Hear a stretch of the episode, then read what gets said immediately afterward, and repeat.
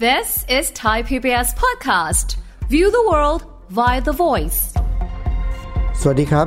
ผมวีรพงศ์ทวีศักดิ์ ดิฉันสุทธิราพรปรีเปรม และนี่คือสัญญกรรมความสุข รายการที่ฟังแล้วทำให้คุณมีความสุขมากขึ้น มีความทุกข์น้อยลง สวัสดีครับคุณผู้ฟัง สวัสดีครับพี่อ้อย สวัสดีค่ะพี่วี เราพบกันอีกนะครับ ตอนนี้สัญญกรรมความสุขเนี่ย ผมมีคำถามพี่อ้อยครับคำถามคุณผู้ฟังด้วยนะฮะพี่อ้อยจำได้ไหมครับว่า โทรศัพท์มือถือเนี่ย เครื่องแรกที่พี่อ้อยใช้เนี่ยประมาณสักกี่ปีมาแล้ว โอ้ย หลายปี นึกไม่ออกเลยใช่ไหม นานมาก นานมากเลยใช่ไหม ค่ะ อันนั้นเป็นโทรศัพท์มือถือยุคแรกที่มันใหญ่ๆใช่ไหม ยุคแรกเออจะบอกว่าจริง ๆ ของตัวเองเนี่ย ไอ้รุ่นใหญ่ ๆ ก็ไม่มี อ๋อ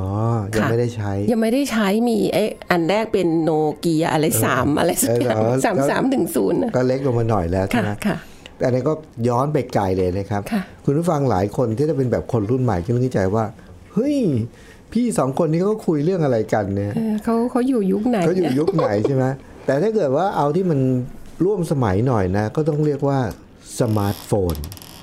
อ่าสมาร์ทโฟนนี่ก็คือเนี่ยแหละ อย่างที่ใช้ตอนเนี้ย ค่ะ ที่มีแอปพลิเคชันแอปพลิเคชันต่างๆโน่นนี่นั่นอะไรอย่างเงี้ยนะ ใช่ ก็น่าจะประมาณสักสิบนิด ใช่ ๆสิบ ใช่ ปีหน่อยๆนะ ใช่ค่ะ มันเป็นถือว่าเป็นนวัตกรรมนะ ใช่ แต่ว่ามันเป็นนวัตกรรมที่มีประโยชน์ไหม มีประโยชน์มาก มาก แต่ถาม ทำ ว่า ได้สารพัดอย่าง คือเขาเรียกว่าอะไรนะ ยุบอุปกรณ์ เครื่องมือ รวมหมด ห เล ลาย ยหลายๆชิ้นมารวมในนี้ ใช่ ค่ะ อันนั้นคือประโยชน์ แต่ว่า ค่ะ ถามว่ามีโทษไหม มี ก็ นะ มีมากจนกระทั่งวันเนี้ยสิ่งที่เราอยากจะมาแบ่งปันเนี่ยเราพูดคุยกันนะ เป็นเรื่องเกี่ยวกับทุกข์หนักของนักเปรียบเทียบ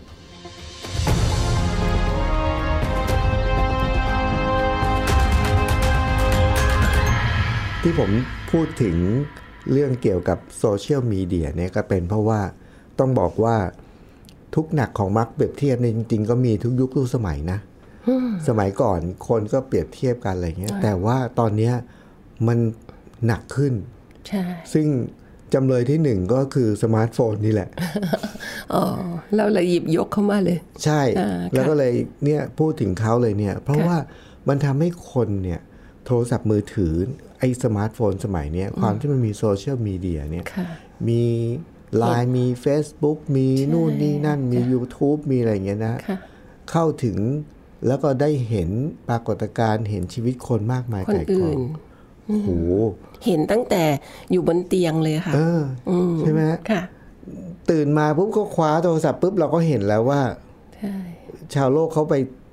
มีใครต่อใครเพื่อนเราเขาไปทำอะไรกันบ้าง ใช่ แล้ววันนี้เขาอยู่ที่ไหน อืมคิดว่าคนคุณผู้ฟังก็น่าจะมีพฤติกรรมนี้ เห็น เหมือนเราแหละ ใช่ไหม ค่ะ คนส่วนใหญ่ในสังคมสมัยนี้ก็ ค่ะ แทบจะเป็นอย่าง ตื่ นี้ น นะ ปุ๊บหยิบเลย หยิบเลย อืมเป็นหญิง แล้วเราก็ อ่อ จะ ย่างแรก แล้วเราก็จะเห็นอย่างเช่นว่าอ่ะเนี่ยมันจะเกิดการเปรียบเทียบทันทีเลยนะบอกว่า เปิดมาปุ๊บเห็นเปิด Facebook อ้าวเพื่อนเรา โอ้ นี่โพสต์อย่างนี้แสดงว่า สงกรารที่ผ่านมา ค่ะ อ้าวเขาไปอยู่ต่างประเทศ ใช่ ไปเที่ยวเกาหลี โอ้ ไปอยู่ยุโรปอากาศเย็นส อิจ บาย ฉามากเลยค่ะ เพราะว่าอะไรนะ ประเทศไทยเนี่ย เออ เออร้อนราวเตาอบ อะไรอย่างเงี้ย แต่เขาไปเล่นหิมะค่ะ โอ้ยอะไรอย่างเงี้ย เห็นไหม ค่ะ เราก็เปรียบเทียบทันทีพอเราเห็น ใช่ ปุ๊บมันอดไม่ได้ที่จะเปรียบเทียบนี่นะ ใช่ค่ะ มันก็เลยกลายเป็นว่ามันทำให้เราเกิดความทุกข์หนัก ใช่ พี่อ้อยเคยเห็นปรากฏการณ์นี้อะไรบ้างของคนที่ทุกข์หนักจากการเปรียบเทียบ ค่ะ คือเอ่อเวลาต้องต้องต้องเรียนก่อนว่า เวลาคนเราเปรียบเทียบเนี่ย อืม มันมีเอ่อรูปแบบการเปรียบเทียบเนี่ยเป็นเอ่อถ้าแบ่งเป็นเอ่อประเภทใหญ่ๆเนี่ยเป็น 3 ประเภท อืม นะคะอันแรกเลยเนี่ยประเภทแรกเลยเนี่ยก็คือพอเห็นเขาแล้วแบบเหมือนยินดีกับเขาอะ อ่า นะคะโอ้ดีจังเลยเขาไปเล่นหิมะอะไรอย่างเงี้ยเอาเอาหิมะมาฝากด้วยนะ อะไรอย่างนี้นะคะ ก็ประมาณนี้ กับประเภทที่สองก็คือเออเขาก็มีชีวิตดีนะ เออก็ก็ดีอะอะไรอย่างเงี้ยก็ก็ก็ผ่านเลยไปเฉยๆนะคะ เหมือนก็รับรู้ไป ซึ่งอันอันเนี้ยก็ก็ดีในระดับหนึ่ง แต่อันที่สามเนี่ยประเภทที่สามเนี่ย เป็นประเภทที่พอเปรียบเทียบเนี่ยแล้วเนี่ยพอเห็นคนอื่นแล้วเนี่ยเอ่อมีคนเอากลับเอามาเขาเรียกว่ากดข่มตัวเองค่ะค่ะกดข่มตัวเองว่า โหเอ่ออะไรนะ มีเงินไปเที่ยวเมืองนอกได้ไปเล่นหิมะเราร้อนจะตายชักอยู่บ้านเนี่ยค่าไฟก็ไม่รู้เท่าไหร่เนี่ยจะมีเงินจ่ายไหมอะไรไปโลไปยาวไปเลยนะคะ ก็คือมุมของเอามาเปรียบเทียบแล้วทำให้ตัวเองเนี่ย ไปเขาเรียกว่าอะไรอะยิ่งยิ่งด้อย มีความทุกข์หนักเลย มีความทุกข์หนักเนี่ยก็คือเป็น 3 ประเภทนี้ ซึ่งการเปรียบเทียบเนี่ยต้องบอกว่ามีสารพัดรูปแบบในชีวิต เพราะว่าจริงๆตั้งแต่เช้าตื่นขึ้นมาเนี่ยนะคะ ถ่ายโอ้ยฉันฉันถ่ายที่บ้านใหม่ อืม นะคะ ฉันถ่ายที่บ้านบ้านหลังใหม่ของฉันโพสต์ขึ้นนะคะไอ้นี่โอ้โหตายละฉันตื่นขึ้นมาร้อนจะตายละเตียงเติงแฉะไปหมดด้วยความร้อนอะไรเงี้ยคือตั้งแต่เอ่อเขาเรียกกิจกรรมแรกเลย จนกิจกรรมสุดท้ายของของก่อนนอนเนี่ยเปรียบเทียบได้หมด อืมอืม ค่ะ ทีนี้พอเปรียบเทียบเสร็จแล้วเนี่ย จริง ๆ แล้วไอการที่เราเห็นแล้วเราก็เปรียบเทียบมันก็เป็นเหมือนก็เป็นปกติธรรมดานะ ค่ะ แต่ว่ามันทำให้เราเกิดความทุกข์เนี่ย ยิ่งคนในสมัยนี้เนี่ย มือถือก็คือเรียกว่ามือถือเพราะมันอยู่กับมือเรานี่แหละ มันเป็นโทรศัพท์มันอยู่กับมือเรานี่แหละเราก็ จะเป็น ลย อวัยวะแล้วค่ะ ใช่ เป็นอวัยวะส่วนหนึ่งเลย แล้วมันทำให้เราสามารถติดตามทุกอย่างได้ภายในเหมือนกับยกมือมาก็เหมือนกับเห็นทุกอย่าง เห็นทุ เนี่ย กอย่าง มันก็เลยเกิดการเปรียบเทียบ ค่ะ บ่อยขึ้น ถี่ขึ้น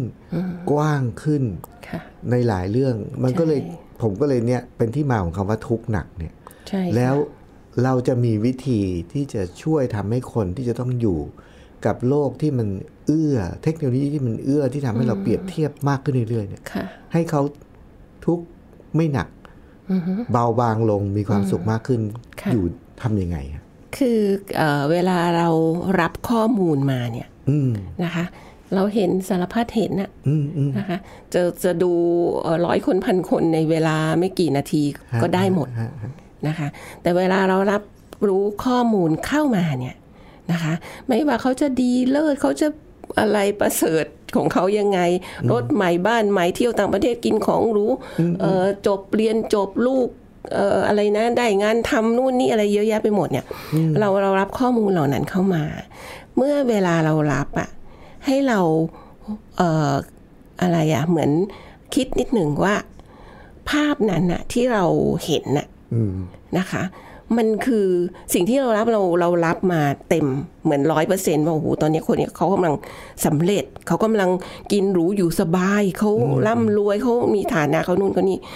ถามว่าภาพที่เราเห็นตรงนั้นอะมันคือทั้งหมดทั้งมวลของชีวิต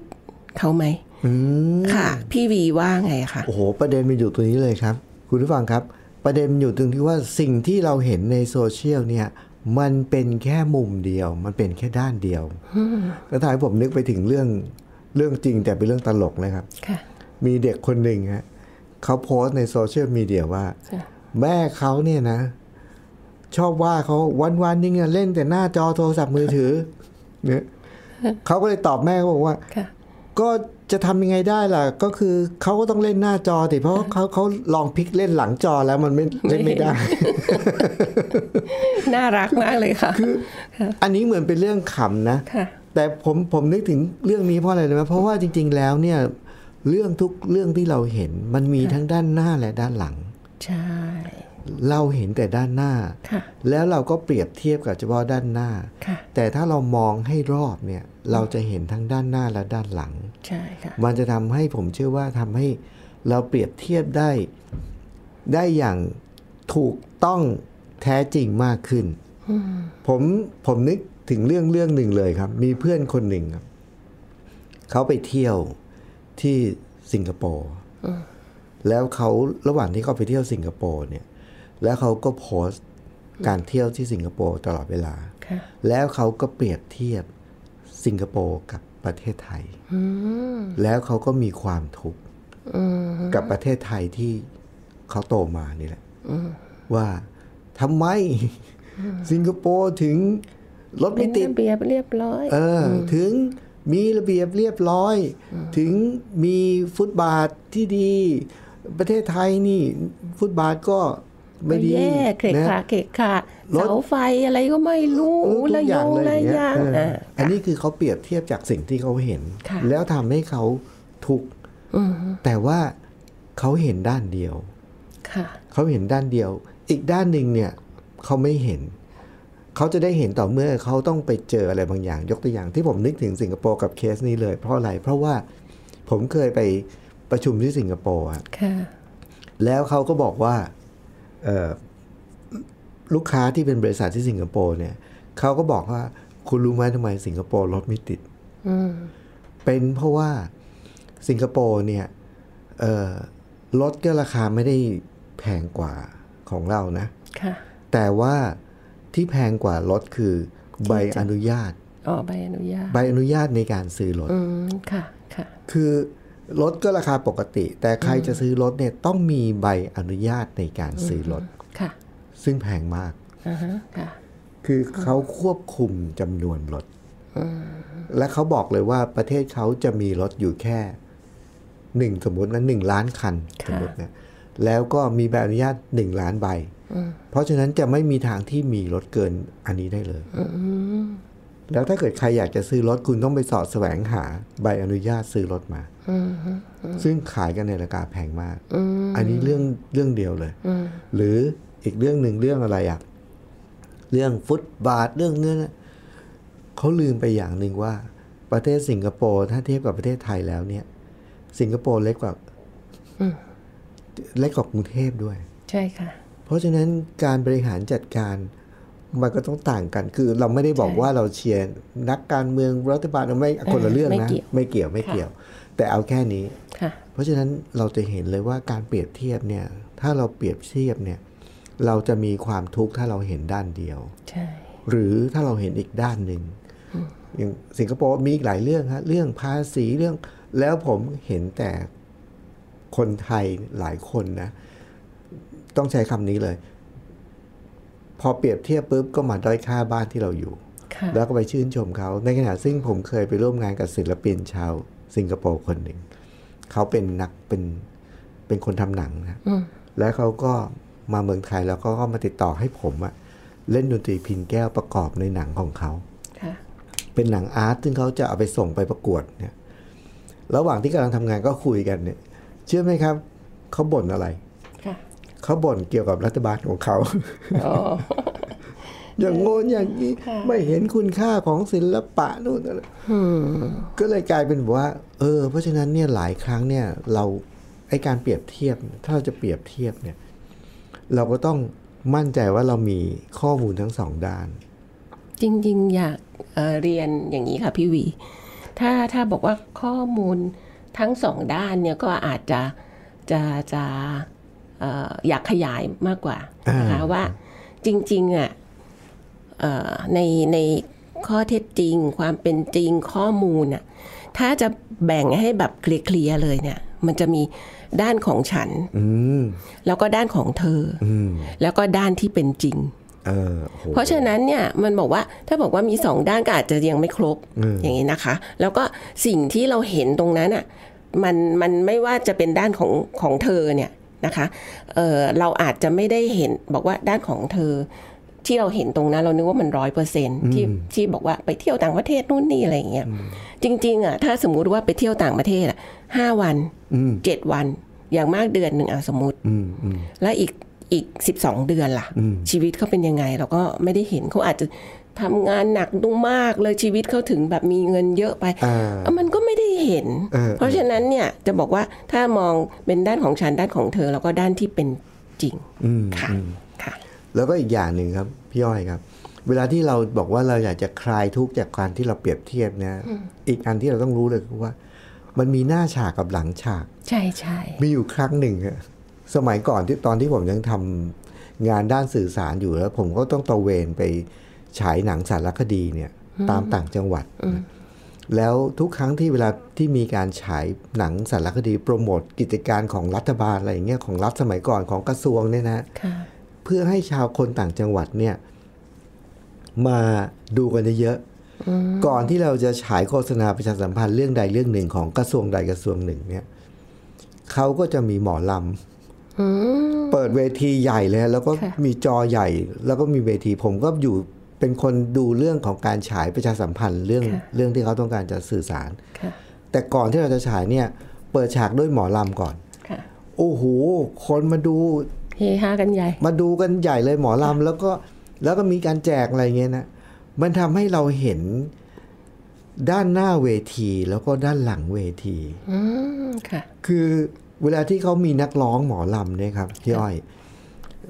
เขาจะมีเขาเรียกว่าอะไรนะเป็นแดนเซอร์ใช่ไหมฮะ อืม แดนเซอร์นี่แต่งตัวสวยไหมฮะ มาก สวยมากแล้วเขาก็เต้นกันแบบอื้อหือสวยงามพร้อมเพรียง ยิ้มแย้มแจ่มใสมีความสุขนั้น ใช่ค่ะ อันนั้นคือด้านหน้าฮะ ใช่ค่ะ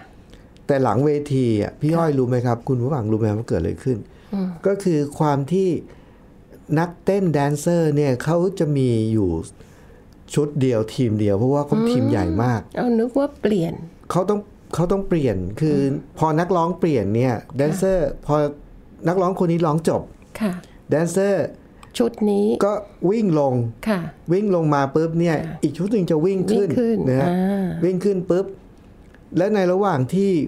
เพลงหนึ่งก็ความยาวไม่กี่นาทีอะ ค่ะ ใช่ ที ใช่ มนี้เนี่ยแต่งตัวสวยลำสวยงามเมื่อกี้นี่นะ ค่ะ พอวิ่งอ้อมมาหลังเวทีหลังฉากเท่านั้นครับ ค่ะ พอเขาพ้นขอบเวทีนะฮะ ค่ะ เขาจะเริ่มมี ถอด ทีมงานถอดทุกอย่าง อ๋อ ไอชุดเมื่อกี้อะ ค่ะ อลังการของของแดนเซอร์อะ อืม ไม่ว่าจะเป็น หมด ขนนก เลย กระโปรงยาวอะไรเงี้ย ค่อยๆปลดทุกอย่างอย่างรวดเร็วนะ ค่ะ เหลือแต่จะเรียกว่าเหมือนเป็นชุดชั้นในก็ได้แต่ว่าเป็นชุดชั้นในแบบที่เขา เซฟ เป็นเหมือนชุดว่ายน้ำอย่างนั้นนะ อืม ค่ะ รัดรูปอ่ะคือลงมาเนี่ยทุกอย่างรู้แกะแกะเปลือกออกหมด ค่ะ อย่างรวดเร็ เพื่ ว อเปลี่ยนชุดใหม่ เพื่อแล้วก็อีกทีมหนึ่งก็เอาของใหม่มาใส่ปุ๊บปุ๊บปุ๊บปุ๊บแล้วก็หน้าตาที่แบบว่ายิ้มแย้มแจ่มใสหน้าเวทีเมื่อกี้ หาย ตอนนี้ ไปหมด หายไปหมด เต็มไปด้วยความแบบ ร้อนด้วยนะเขาเพราะว่าเต้นอ่ะ เออ ค่ะ เต็มไปด้วยความรีบเร่งร้อน กังวลเครียดว่าจะทันไหมอันนี้คือหลังฉาก อืม ค่ะ แต่ที่เราเห็นเมื่อกี้คือหน้าฉาก ค่ะ เห็นแต่ความสวยงาม พร้อมเพรียง แค่พ้นขอบเวที เนื่องจากว่าผมอยู่หลังเวทีเนี่ย ค่ะ เตรียมฉายอยู่ผมเห็นภาพอย่างเงี้ย ค่ะ โหตลอดเวลาเนี่ยมันทำให้เราตระหนักถึงเรื่องของนะของความเป็นความเป็นไปของสิ่งที่เราอยู่กับมันเนี่ย ค่ะ มันมีทั้งหน้าฉากแล้วก็หลังฉาก อืม อย่าง อย่างเข้มข้นน่ะ ค่ะ หรืออีกอันหนึ่งที่พี่อ้อยต้องนึกออกทันทีเลยเนี่ย ค่ะ ก็คือพี่อ้อยเคยดูละครไหม อ๋อ ดูทุกวันเลยค่ะ ติดละครเลยใช่ไหม เออชอบค่ะ แล้ว มีความรู้สึก เออ ว่าจะบอกว่าอะไรอะเราก็บางบางคนเขาก็ไม่ชอบเขาบอกน้ำเน่าหรืออะไรก็ตาม แต่เรามีความรู้สึกเราผ่อนคลาย อ่าเพราะ ค่ะ เราดูเพื่อการผ่อนคลายน ค่ะ คราวนี้เวลาที่เราดูละครเนี่ย แน่นอนเลยทุกทุกเรื่องละครมันก็จะมีประมาณนี้นะ ค่ะ มีพระเอกนางเอก ใช่ แล้วก็มีเพื่อนพระเอกเพื่อนนางเอก เออนั่งรอง พระรอง พระรองแล้วก็ต้องมีอะไรอีก ตัวร้าย ตัวร้ายนี่เลยโอ้โห ตัวร้ายนี่ขาดไม่ได้ ขาดไม่ได้เลยทำให้ ใช่ค่ะ ทำให้เรื่องมีสีสันนะ ค่ะ แล้วหลายเรื่องเนี่ยกลายเป็นตัวร้ายเนี่ยดังกว่านางเอกนะ อ่า ใช่ไหมฮะ ค่ะค่ะ แล้วถ้าเข้าคือถ้าเล่นเข้าถึงบทบาทนะ อันเนี้ยคือดารานักแสดง ก็มีหน้าฉากหลังฉากเหมือนกัน ค่ะ แล้วหลายครั้งเลยนะครับ เคยสังเกตเห็นไหมครับว่าตัวร้ายที่พี่อ้อยลองนึก ที่ ถึง ก ตัวรีด ร้าย กรีด ที่ตัวหนึ่งอะ ค่ะ ที่แบบผลเกิดอะไรขึ้น คือถ้าตัวร้ายในละครก็อะไรนะบูล้างผลาญทำลายใช่ไหมคะ เออเออ แต่ว่าถ้าเป็นด้านหลังฉากอย่างที่เรากำลังคุยกัน ฮะ ก็คือตัวจริงของเขา อ่า อ่าตัวจริงของเขาเนี่ยพบว่ามีนางร้ายหลายคนเลยที่ที่จะบอกว่าใช้คำว่าอะไรดีคะพี่วี คือดีแสนดีอะดีกว่าเราอะ ตัวจริ จิ ง ตใจ นะ ดีกว่าเราอะ จิตใจดี ใช่ธรรมะธรรมโม น่ารัก เอ่อช่วยเหลือคนหรือว่าอะไรทุกอย่างเลยค่ะค่ะ อันนั้นคือชีวิตจริง ใช่ชี แต่ วิต ห จ น้า ริง เวทีคนนี้ถ้ารับบทเมื่อไหร่เนื่องจากว่าโครงหน้าหรือบุคลิกหรือ ใช่ เสียงหรืออะไรก็ตาม กรี๊ดเลย เหมาะจะเป็นตัวร้าย ค่ะ คือร้ายจนกระทั่งบางเรื่องใช่ไหม ฮะ เขาบอกเอาทุเรียนตบหน้าใช่ไหม ไปตลาดนี่แม่ค้าด่าเลยนะ ใช่ใช่ แม่ค้าไม่ขายของให้ ใช่ใช่ค่ะ ไหม ค่ะ อันนั้นคือสิ่งที่เราเห็น ค่ะ แล้วก็ เราก็เชื่อเชื่อไปตามนั้น เชื่อแล้ว แต่ว่าจริง ๆ แล้วในชีวิตจริงเขาอะ ค่ะ กลายเป็นว่าเขาเป็นคนที่น่ารักมากดีมาก ใช่ หรือในทางกลับกันครับนางเอก โอ้โห ในละครนี่คือแบบ นุ่มนวลสุภาพ เรียบร้อย พี่อ้อยและคุณผู้ฟังเชื่อว่าคิดว่ามีไหมครับ ที่คนที่เล่นเป็นตัวเอกเป็นนางเอก ค่ะ แต่ว่าในชีวิตจริง กลายเป็นคนที่บุคลิกเป็นตรงกันข้ามเลย คิดว่าต้องมีค่ะ สิ่งสิ่งหนึ่งที่พอพอพี่วีพูดเราคิดได้เนี่ย คือเออคนที่เป็นนางเอกเนี่ย มีความจะบอกว่ามีความเสี่ยงที่จะเป็นคนที่เอ่อตรงกันข้ามชีวิตจริง ตรงกันข้ามกับกับภาพในละครเนี่ย เพราะว่าคนเป็นนางเอกได้เนี่ยจะได้เงินเยอะ อืม ไอ้เงินเยอะเนี่ยมันทำให้ฉันฉันรู้สึกว่าฉันเอ่อใช้ชีวิตอย่างนี้อย่างนั้นได้ฉันมีเงื่อนไขได้อะไรประมาณเนี่ยค่ะ ก็เลยมีความรู้สึกว่าอาจจะเป็นไปในทางนั้นได้ง่ายด้วย ใช่ใช่ไหมมันเอื้อนะมัน เอื้อ เอื้อ ค่ะค่ะ แล้วก็ประสบการณ์จริงๆของผมก็เคยเจออีกครั้งหนึ่งเป็น ผมเคยเจอนักร้องคนหนึ่งบนเวทนักร้องดังด้วยนะฮะแล้วก็ร้องเพลงเพราะมากโอ้โหมี FC ชื่นชมแบบบนเวทีนะ ค่ะ กรีดกันโอ้โหตบมอบดอกไม้ขอบคุณคือพูดจาแบบให้กำลังใจดีมากเลย ค่ะ พอหลังจากออกมาจากข้างหลัง ร้องเสร็จลงมาข้างล่างนะครับ ค่ะ มันเกิดการปิดคิวอะไรบางอย่างนะหูยวินหลังเวทีจนกระทั่งทุกคนตกใจเลย อืม เพราะฉะนั้นเนี่ยที่เราเล่าเรื่องมาหรือเราชวนคุยมาทั้งหมดเนี่ย ค่ะ มันเป็นเรื่องของทุกข์หนักของนักเปรียบเทียบ ใช่ เป็นเพราะว่าเรามีความทุกข์อันเนื่องมาจากความการเปรียบเทียบ เป็นเพราะว่าเราลืมไป เราไปหยิบฉากหนึ่งข ฉา อก งเขา เดียวเออ มาเปรียบเทียบ เราเอาเรื่องเดียว อ่ะ เราเอามุมเดียว ใช่ เราเห็นคนโพสต์เรื่องหนึ่งเราก็ไปเปรียบเทียบ ค่ะ โดยเราไปเปรียบเทียบกับเขาจากเรื่องเดียวที่เขาโพสต์ ใช่ แล้วเราก็เกิดความทุกข์หนัก ค่ะ หรือว่าเราไปเห็นใครบางคน เป็นอะไรบางอย่างแล้วเราก็ไป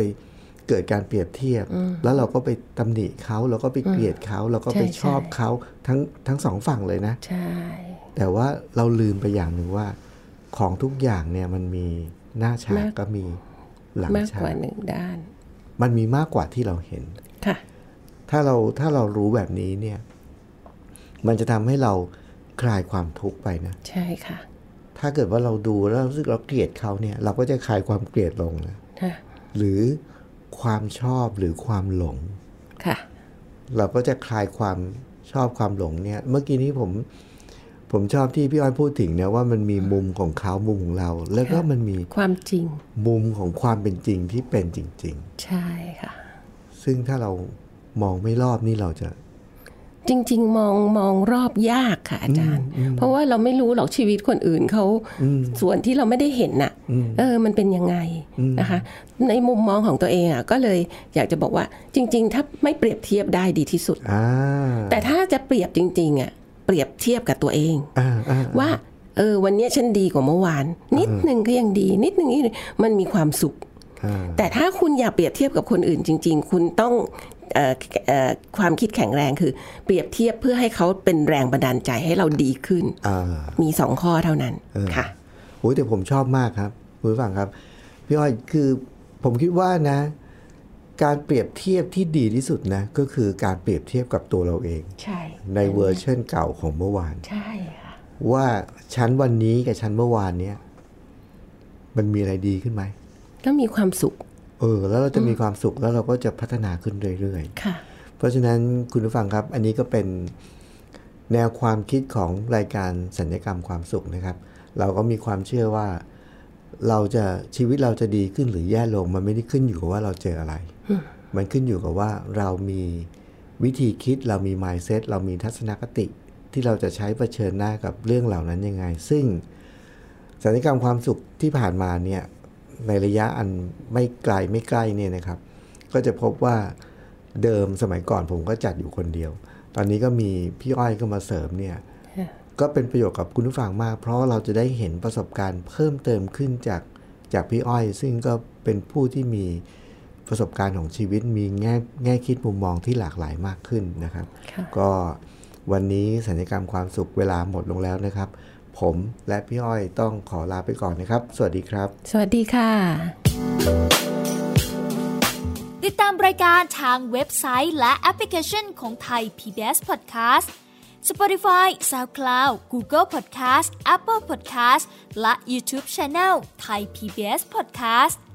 Thai PBS podcast. View the world via the voice.